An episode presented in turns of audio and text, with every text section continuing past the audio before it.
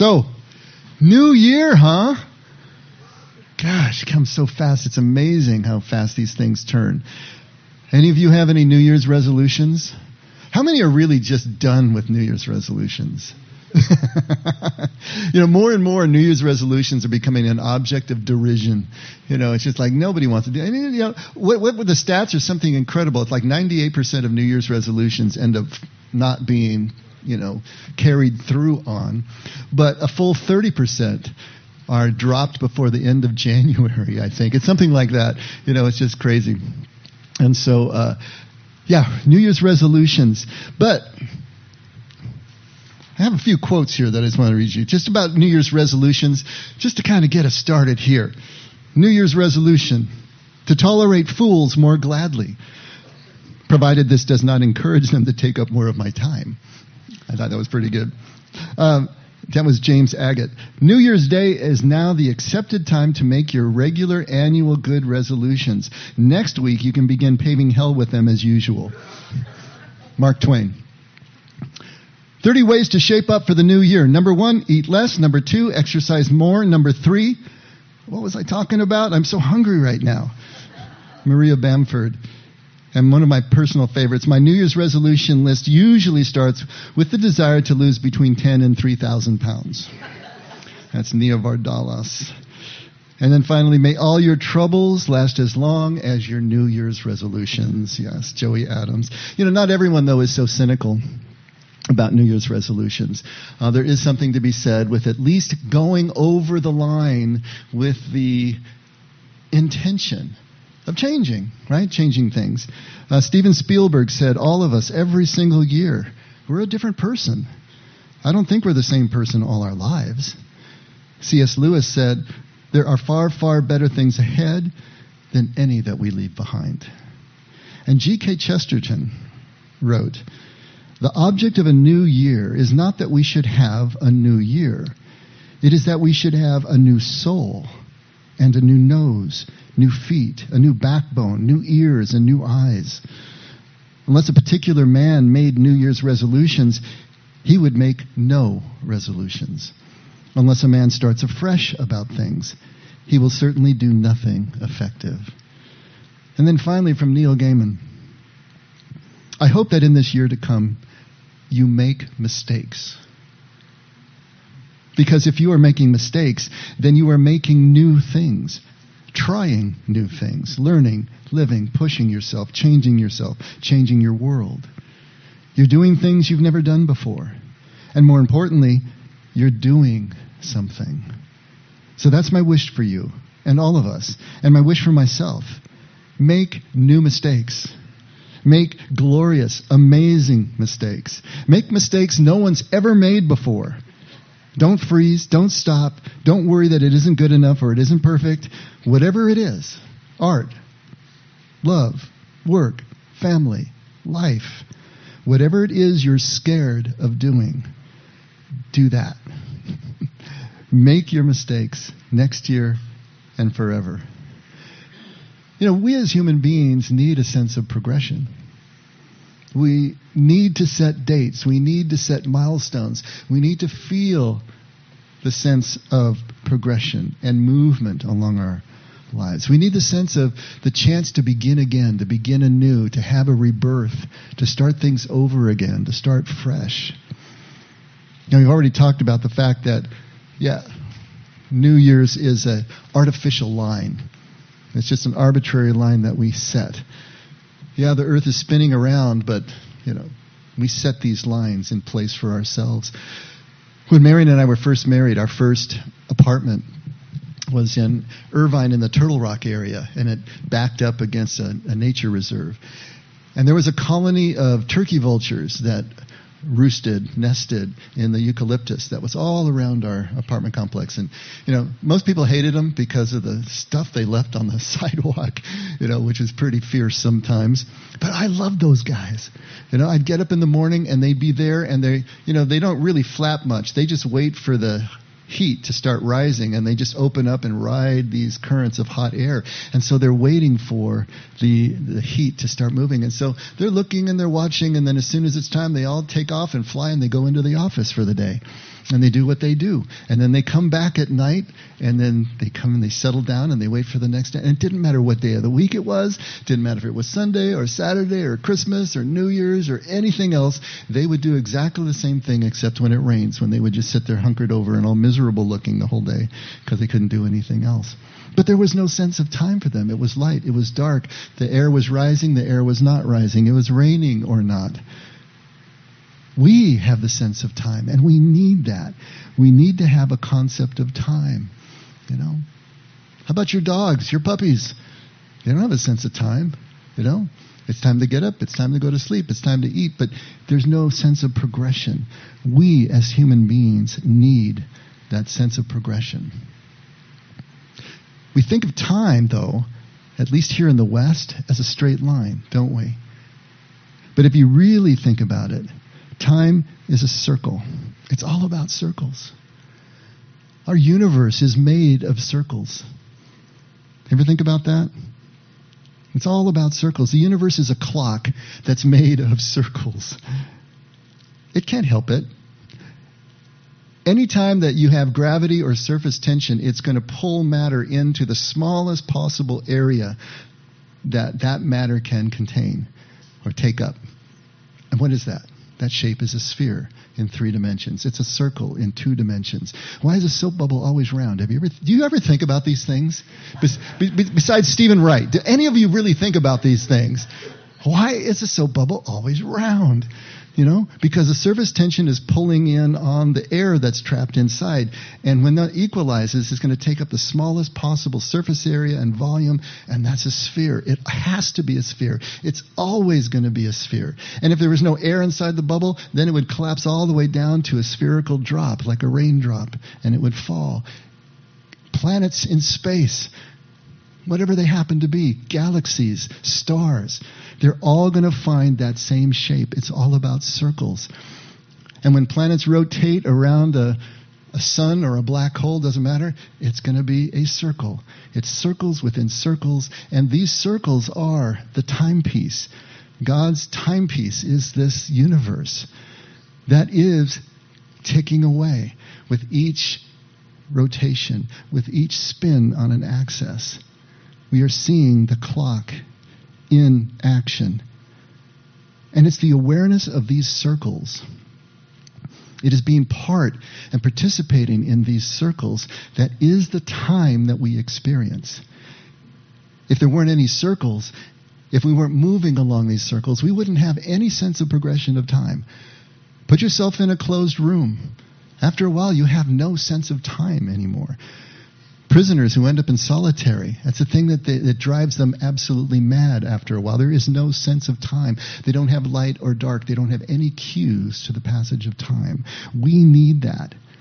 Our days, it's, a, it's the earth rotating, spinning on its axis, a circle. Months, the moon rotating in a circle around the earth. Seasons and years, the earth rotating around the sun, coming full circle after every circuit is the completion of that circuit, the completion of the circle, coming full circle, we say, the perfection of the circle. We have just perfected a circle. On Friday night at midnight, we perfected the year 2021. Now, how many of you would consider 2021 a perfect year? These last two years have been pretty tough, haven't they? We would never say that 2021 was perfect. But can you think of any year that you would say was a perfect year? Maybe it was a better year for you personally, but was it a perfect year? What do we mean? Is there anything that we can say that makes a year perfect? Well, 2021 is now a perfect year. It is complete. It is perfected because the earth made and completed its circuit around the sun. The Aramaic word for perfect that we translate as perfect is gamar. Gamar means full circle. It means to complete. It means to perfect in this sense of fulfilling something, to complete its purpose, to complete the task, to complete the circuit. Now, the start and the end point that we put on our years, of course, is arbitrary. I mean, we have some cues because of that 23 degree tilt of the axis. We got seasons, and so we can actually see the seasons, and we know that those happen at the quadrants around the Earth's rotation. But still, we draw the line where we want to. Is it a fiscal year? Is it a calendar year? We can draw the line anywhere we want to. But wherever we do, when we come back around to the place that we started from, we have perfected that circle. Now, the earth doesn't know that it has completed another circuit. It's just going to keep on moving and continue to keep on moving. That's what it does. But we know and we understand. But if we're going to really think of this year, this past year, as being perfected, if we're going to think of us now launching into a new year that we want to perfect in 12 months, then we're going to need a new concept or a new idea of what perfection is all about. Now, Jesus said in Matthew 5, Be ye perfect. You know, those frightening words. Be perfect as your heavenly Father is perfect. And then James in chapter 1 of his book said, you know, be perfect and complete, lacking nothing. Now, we know that this is impossible for us on one level, don't we? Is there any ever point that you have felt perfect in your life? Do you think that there's going to be a time when you feel that you are perfect by our usual definition of that word? Not really. Not without mistake, certainly. Not without blemish. Not without fault. That's not what we mean by this. And that's not what Jesus or James mean by this. When they're asking us, exhorting us, telling us, be perfect, be complete, be fulfilled, they're not saying be without mistake, without blemish. They're saying be full circle. Come back home again, fully present from wherever it is that you went off from. When you come back, be back. Come back to this moment, to this place. Endure what needs to be endured so that you can come back to where you started. And I love the way T.S. Eliot put it and know the place for the first time. That's perfect. That's gamar, if we think of it that way. Now, James uses this theme of endurance throughout his book, and especially in the first chapter this idea of completion. So we have now endured 2021. that sounds pretty horrible, but we lived through it. We breathed through it. We're still breathing now in 2022. So we endured, we completed, we perfected 2021 because we are here breathing in 2022. Now, this is not a comment on how well we did in 2021. It's not even a comment on how well 2021 did. But it's a comment that we did complete 2021. That we came full circle. We completed this cycle. We completed this particular journey. Let's take a look at what James has to say so we can be a little more specific. Um, first chapter, um, verse 2. Cons- famous chapter, right? Consider it all joy, my brethren, when you encounter various trials, knowing that the testing of your faith produces endurance. The testing of your faith produces endurance. And let endurance have its perfect result, so that you may be perfect and complete, lacking in nothing. So here's this endurance through difficult times. So many of us are going through difficult times right now. I know because I'm talking to many of you, and I'm talking to a lot of other people who are going through so many difficult times. These are times of, of a lot of illness, people who are getting cancer in their 30s, people who are catching COVID, people who have compromised systems. There's illness everywhere. There is death of family members and loved ones. There is loss of jobs, loss of income that is going on, finances, marriages that are being pulled apart, families being pulled apart, often by something that would be seemingly as simple as masks and vaccines that are just pulling families apart like I haven't seen before as a pastor and as a counselor. There's also job loss we talked about. There's the macro issues, not just the micro issues, but the macro issues. People worried about, really worried about climate change, worried about pandemic, worried about political, you know, reformation that is going on around the world and balance of power. These are the trials that are not going to end because the year has ended, of course. They're not over because 2021 is over, but they are all a part of ourselves. We have perfected this year, but we haven't entered into the perfection that James is talking about necessarily. It depends on each one of us. If you're going to actually endure to a perfect result that James is talking about, it's not about the outcome of the difficulty that you're facing. It's not about the result of the difficulty that you're facing. It's about the effect that the trial or the difficulty has on you. Not the effect you have on the trial or the difficulty or the outcome. This idea of endurance, if we're enduring through gritted teeth, this is not the idea of the perfection James is talking about.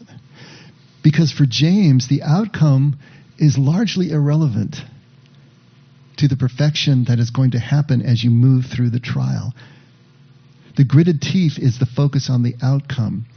James is focusing on the endurance through the trial and what it is teaching us at any one moment. If we're just gritting our teeth and getting and enduring through the trial, then we're like a dry drunk who is no longer drinking, but has not found anything to replace that alcohol with, anything to replace what their security blanket was. And so they become the most miserable people on earth. Have we come to be able to accept life's terms and conditions? You know, all those legal waivers that you never actually read, the terms and conditions. Life has terms and conditions.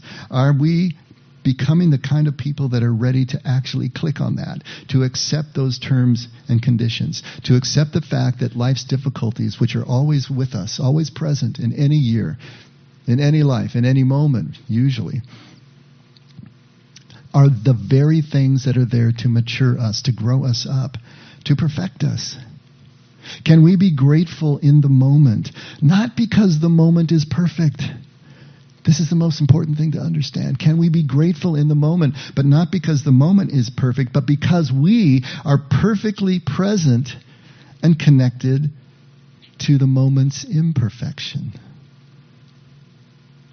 Not taking the imperfection as the be all and end all of whether we are going to be able to enjoy that moment, to thrive within that moment, but to simply be present to what the moment is, to be presently perfectly present to the imperfection of the moment. If we can start to do that, find ways to do that, now we're moving into the kind of perfect result that James is talking about. I know I've told this story before, but I love telling it. So for some of you, my jokes are still new, I think. I had a friend, this was all the way back in the 80s. I was working for a, a healthcare firm. And uh, this friend was over in the IT department, and uh, he was uh, an Indian national from India, and he had very dark skin and a, uh, a, a blindingly white smile. When he opened his smile up, it was like turning on a light bulb, literally turning on a light bulb. It was the coolest thing. And he was just the nicest guy. And we got to know each other at work. And then finally we started deciding we are going to start to hang out together, right? But there was one thing about Ram. is that whenever we set a date and a time to show up, he was always late. Not just a little bit late. He could be two hours late, two and a half hours late. He just operated on a completely different time frame, a completely different worldview. I guess it was Eastern or something like that. You know, time is a circle. You know, he's not worried about segments, you know, but he was just that kind of guy. And it was annoying, of course, and I, I, I couldn't, how, how am I supposed to schedule anything with someone like this. But I enjoyed his company so much that I decided, okay, I know what I'll do. I'll just have him come to my house. Whenever we scheduled anything, Ram came to my house. That way, I just lived my life, kept traveling around the circle until Ram joined me. And it was usually with tandoori chicken, you know, and, and the red stains all over his shoes because that's the way he cooked. But he, it was the greatest. I worked out a way to be able to be perfectly present to the imperfection that I deduced in him, you know, which wasn't necessarily an imperfection. It was just something that I didn't like. Can we start to do that? Can we come up with ways to be able to do this? To accept imperfection to realize that it's part of the deal. It's part of the terms and the conditions. And still enjoy our time, enjoy our moments, even thrive in our moments in the midst of the imperfection. And even if we're not fully joyful about it, or maybe thriving under some of the conditions that we are under, to at least understand the purpose of the imperfection, to understand the meaning behind the difficulty that we're facing. Because with meaning, any difficulty, any trial becomes endurable. If we can see the meaning in it, if we can see the need for it, if we can see what it is doing, if it's taking us someplace. And James completes this thought at chapter 5, starting at verse 7. Therefore, be patient and we can infer that there he means patiently endure, brethren. Be patient, patiently endure until the coming of the Lord. The farmer waits for the precious produce of the soil, being patient about it until it gets the early and late rains. You too, be patient. Strengthen your hearts, for the coming of the Lord is near. Patiently endure. Yes. Now, this this idea here he's talking about, this coming of the Lord. See the value in persisting until the coming of the Lord. And that trips us up a little bit sometimes because we're wondering, okay, does that mean end times? Does that mean, you know, the Bema Seat judgment? What are we talking about here when we talk about the coming of the Lord? Well, in Aramaic, in Hebrew, the coming of the Lord was an idiomatic expression. It was an idiom for your own death, for one thing. The coming of the Lord was your death when you would meet the Lord. It was also an idiom for the end of an era or the end of an epoch. Any significant end of a certain set of circumstances moving into another set of circumstances could be considered the coming of the Lord. The fall of Jerusalem in 70 AD certainly was the coming of the Lord. It was the end of an era, end of the epoch, end of the second temple, end of a Jewish way of life as they had known it for centuries and millennia even. Broadly, we can consider the coming of the Lord the completion of a cycle, the completion of an age. What he's talking about here is endure endure until the end of these trials. Endure to the end of what it is that you're experiencing right now. Endure to the end of this cycle. Complete the circle. Come full circle. And because it's impossible to know when the cycle is going to end, when the coming of the Lord will actually be, therefore, it's always near. Have you thought about that? If you don't know when something is going to happen, it's always happening now. It can happen any moment if you don't know when it's going to happen. The Hebrew bride doesn't know when her groom is going to come and completely change her life by taking her back to his father's house. And because she doesn't know the moment or the time, it's always here. It's always now. It's always present. As soon as you attach a date to something, which is what we always do in the West, now we have this run up to it. And it changes the nature of our relationship to that moment. But when we don't know, then it's always near. It's always expected any day, every day. And therefore, you need to be ready. You need to be present and waiting at every moment for that thing to occur. James uses the image of the gardener, the farmer, again. Jesus and James always using the image of the farmer to try to get across the nature of this attitude, this relationship to life. Showing up every day, diligently, doing the invisible work, the work that nobody sees, nobody honors really. You're just preparing soil. You're just putting in seeds. You're watering. You're doing things that nobody cares about, nobody sees. But you show up every day to do it waiting on rain, waiting on soil, waiting on seed, and completely dependent on the rains. We talked about this in Judea. There is no water source that you can irrigate from. They're completely dependent on the early rains and the late rains. And he references though, those in this passage. The early rains, the Yore, that happen in the autumn between October and December, the hard driving rains that break up the soil that has been baked into place over the summer and gets it ready for planting. And then the latter rains that are softer and gentler in March and April, the Melkosh. that complete the harvest and take them into the harvest of the early summer. These early and late rains, you can't force them. You can't hurry them along. You certainly can't control them. You can't build irrigated ditches. You can't build wheels. There's nothing you can do except wait for them to show up. All things in their time. You can either participate in the cycle or you can get out of the way, but there's nothing else in between. What are you going to do? Are you going to ride the cycle in harmony or are you going to try to buck it in some way? This takes us back to the, contra- the, uh, the uh, contradiction, I suppose, or the contrast between warriors and gardeners. Christians love to use the warrior image. Paul uses it when he talks about the armor of God, but it's not really so much that we should live life with the attitude of a warrior because Jesus and James are always talking about farmers, always talking about gardeners. And there's a whole different attitude between those two. The warrior is about the event. The warrior is talking about something preemptive, something imperialistic, trying to take control, grab something by the throat.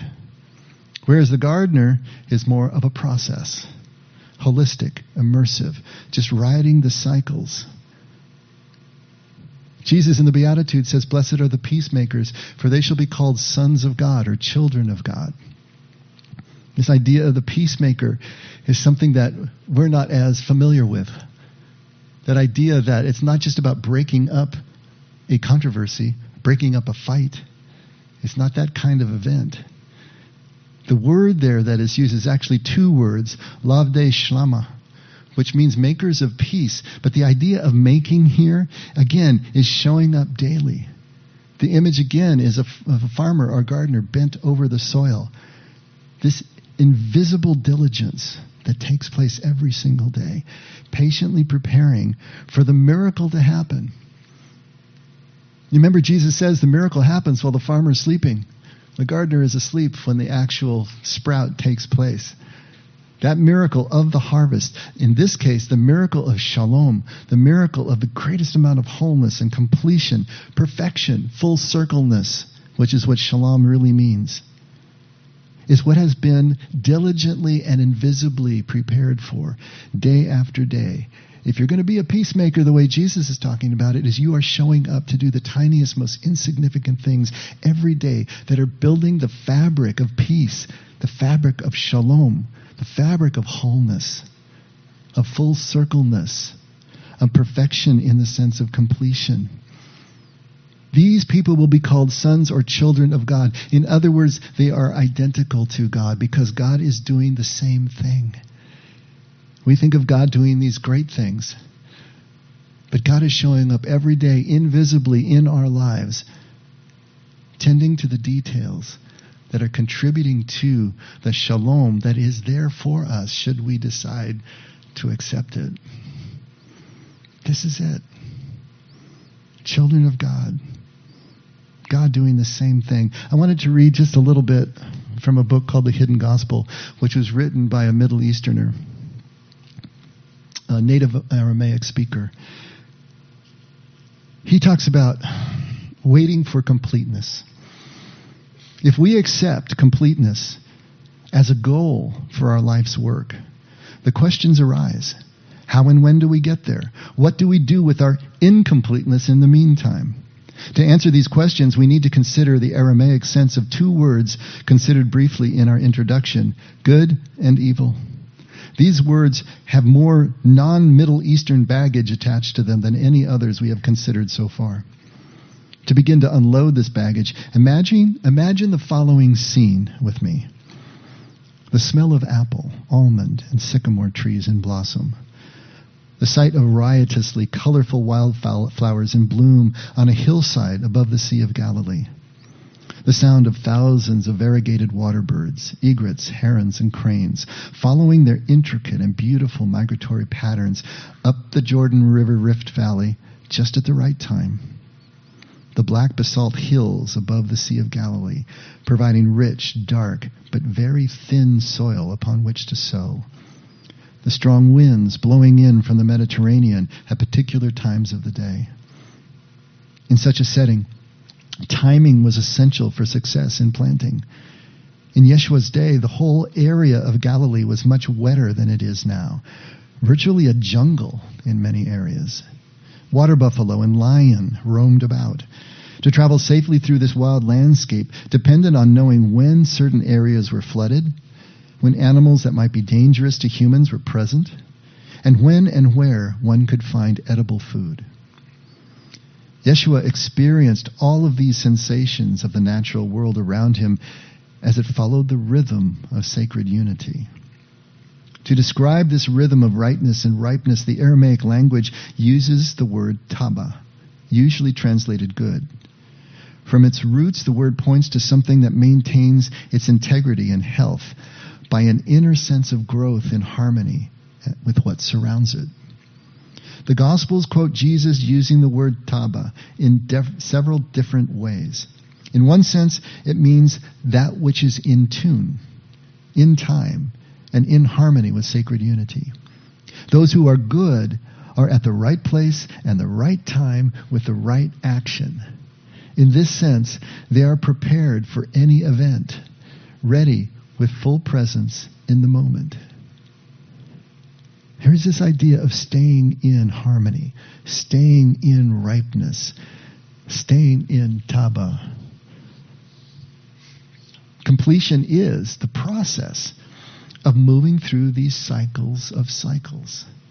It's not an event like the warrior, but the process of the gardener, of just showing up, moving from cycle to cycle to cycle aware of the cycles, being part of the cycles, riding the cycles the way a surfer rides the wave.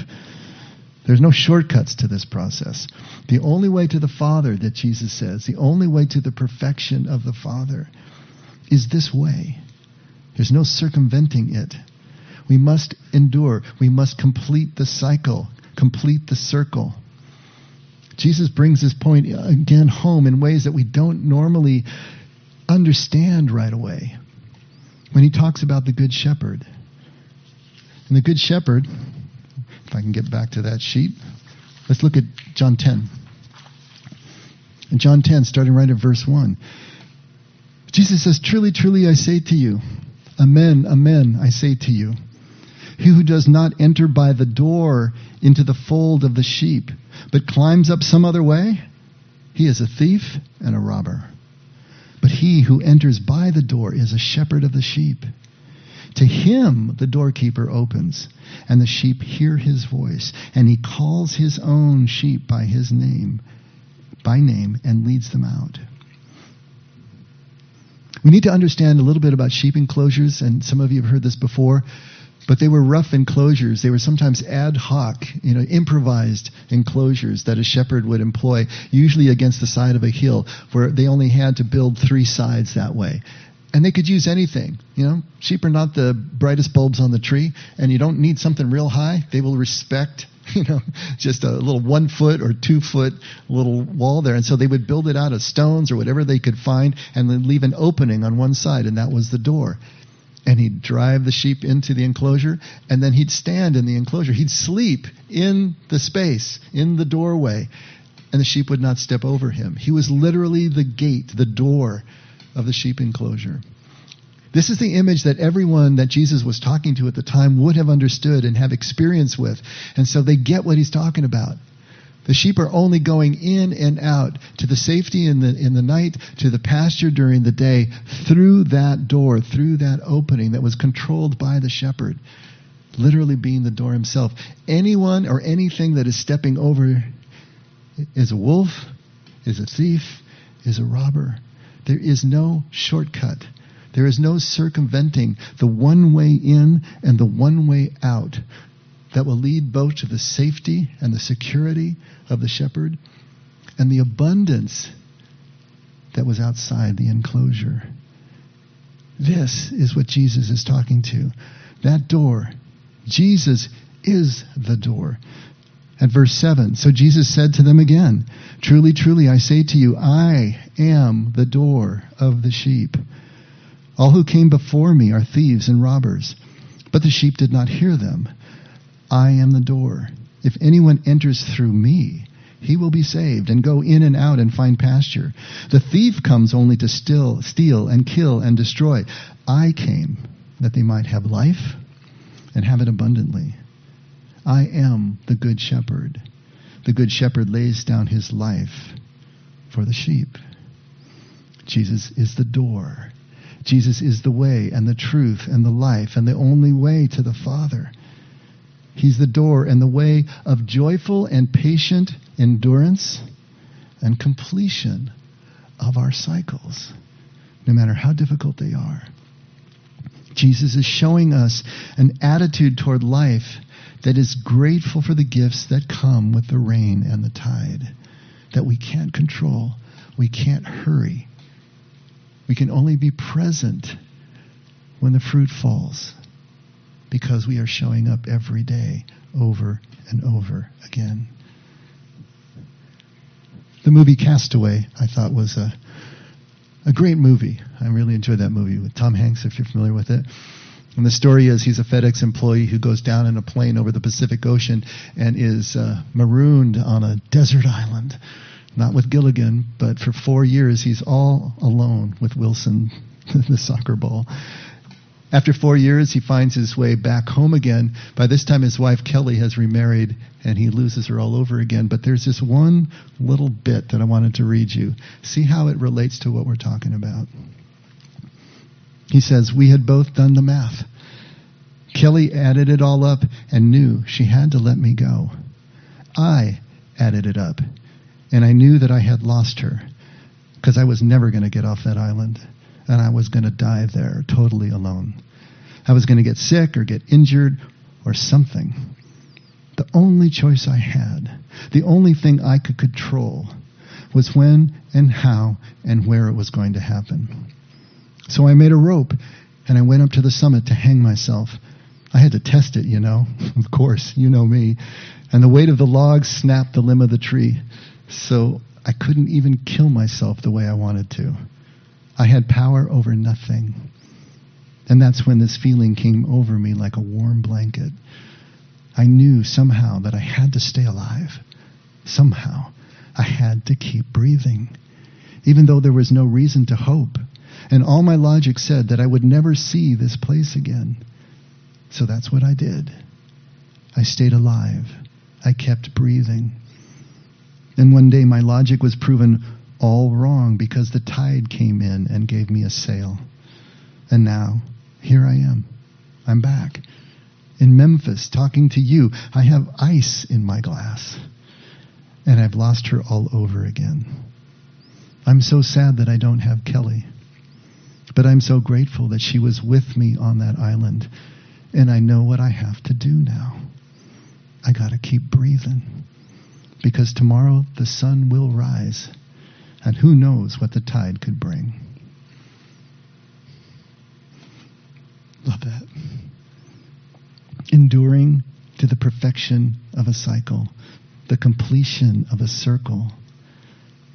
We can't imagine the outcome. The outcome is not the point. The completion of the cycle is the point. The turning of last year to the beginning of this new year is one cycle of our lives. And we're still breathing here. So we completed it. But are we perfected? The way that James talks about that perfection. And we're not perfect, but if we can welcome this new year, accept the turning gratefully, entering by Jesus' door, this way of being present, then we are becoming perfected. Jesus at John 10 14, he says, I am the good shepherd, and I know my own, and my own know me. I am the good shepherd. One of the most famous lines in all of Christianity. But if you read it in Aramaic, it reads, Ena, Ena, Raya, Taba. Ena, Ena, Raya, Taba. Literally, if you translate that into English, I, I, shepherd, good. Ena ena is another idiomatic, idiomatic expression. It's an intensive I am, I, I, intensively emphatic statement of being present. an emphatic statement of being itself. I am. An emphatic statement of identity. Taba, we talked about ripeness, wholeness, harmony. So, what Jesus is saying, if you take the idea of Ena, Ena, and Taba and put that together, we're not talking about a good shepherd in the way we think of a good shepherd. A shepherd that comports to certain standards that we have that we're bringing to the table here. Literally, we could translate this the shepherd of wholeness, or even better, the guide to completion. The guide to wholeness, the way to wholeness. The shepherd was the one who tended the flock and guided it. The good shepherd is the guide to this wholeness. We could take this line maybe and paraphrase it and say, I am the good shepherd. My presence, my being, shepherds, guides, tends the sheep to wholeness, to perfection, to Abba. How do we do this? How does He do this in us? When we bring our Ena Ena to His emphatic presence, His Ena Ena, everything connects. He's telling us, My emphatic presence is here with you now. When you meet me with yours just as emphatically, everything connects, everything makes sense. Meaning and purpose are part of our experience.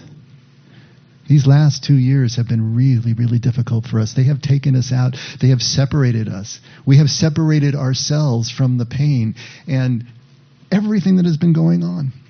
I was just reading a, a news article that said Americans are exhausted. I say, yeah, I can second that. We're just exhausted by this. Two years of never ending over and over. And just when we think it's about to come out the other side, here we are right back into the middle of it. Many of you called me. You're not here today because of the sickness and the things that you are experiencing. We're exhausted. These have been difficult years, and the difficulties are going to continue. They're not going to stop, be, you know, just right on December 31st for 2022. And so, so many of us are hoping for a new year. I got a lot of texts in this last week. So much hope for this year. This year's going to be better. Sharon, you said this year's going to be better. I said, I'm taking that to the bank. You know, there's so much hope that this is going to be different. But you know what? 2022 is going to be a mixed bag like 2021 and 2020 and every other year that any of us have experienced or humanity has experienced. It's not going to be perfect from that point of view.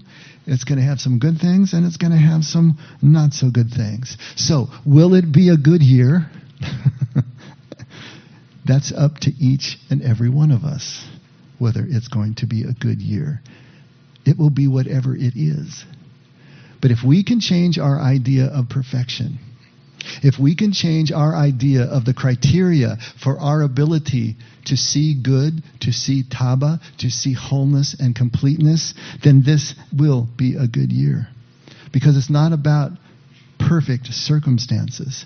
It's about being perfectly present to, aware of, and accepting of the imperfection that is inherent in the experience of our lives in every moment. Making friends with the terms and conditions of life. So even as we work for change, and work hard for change, work seriously for change, really wanting this change, we still can let this moment be enough for us, just enough for us. Perfectly imperfect. But our presence to it changes everything. When we can do that, when we can balance the now and the not yet, that's a perfect year. Let's make 2022 a perfect year by holding in one embrace the experience of the now, even as we work or wish for or pray for the not yet. Let's pray.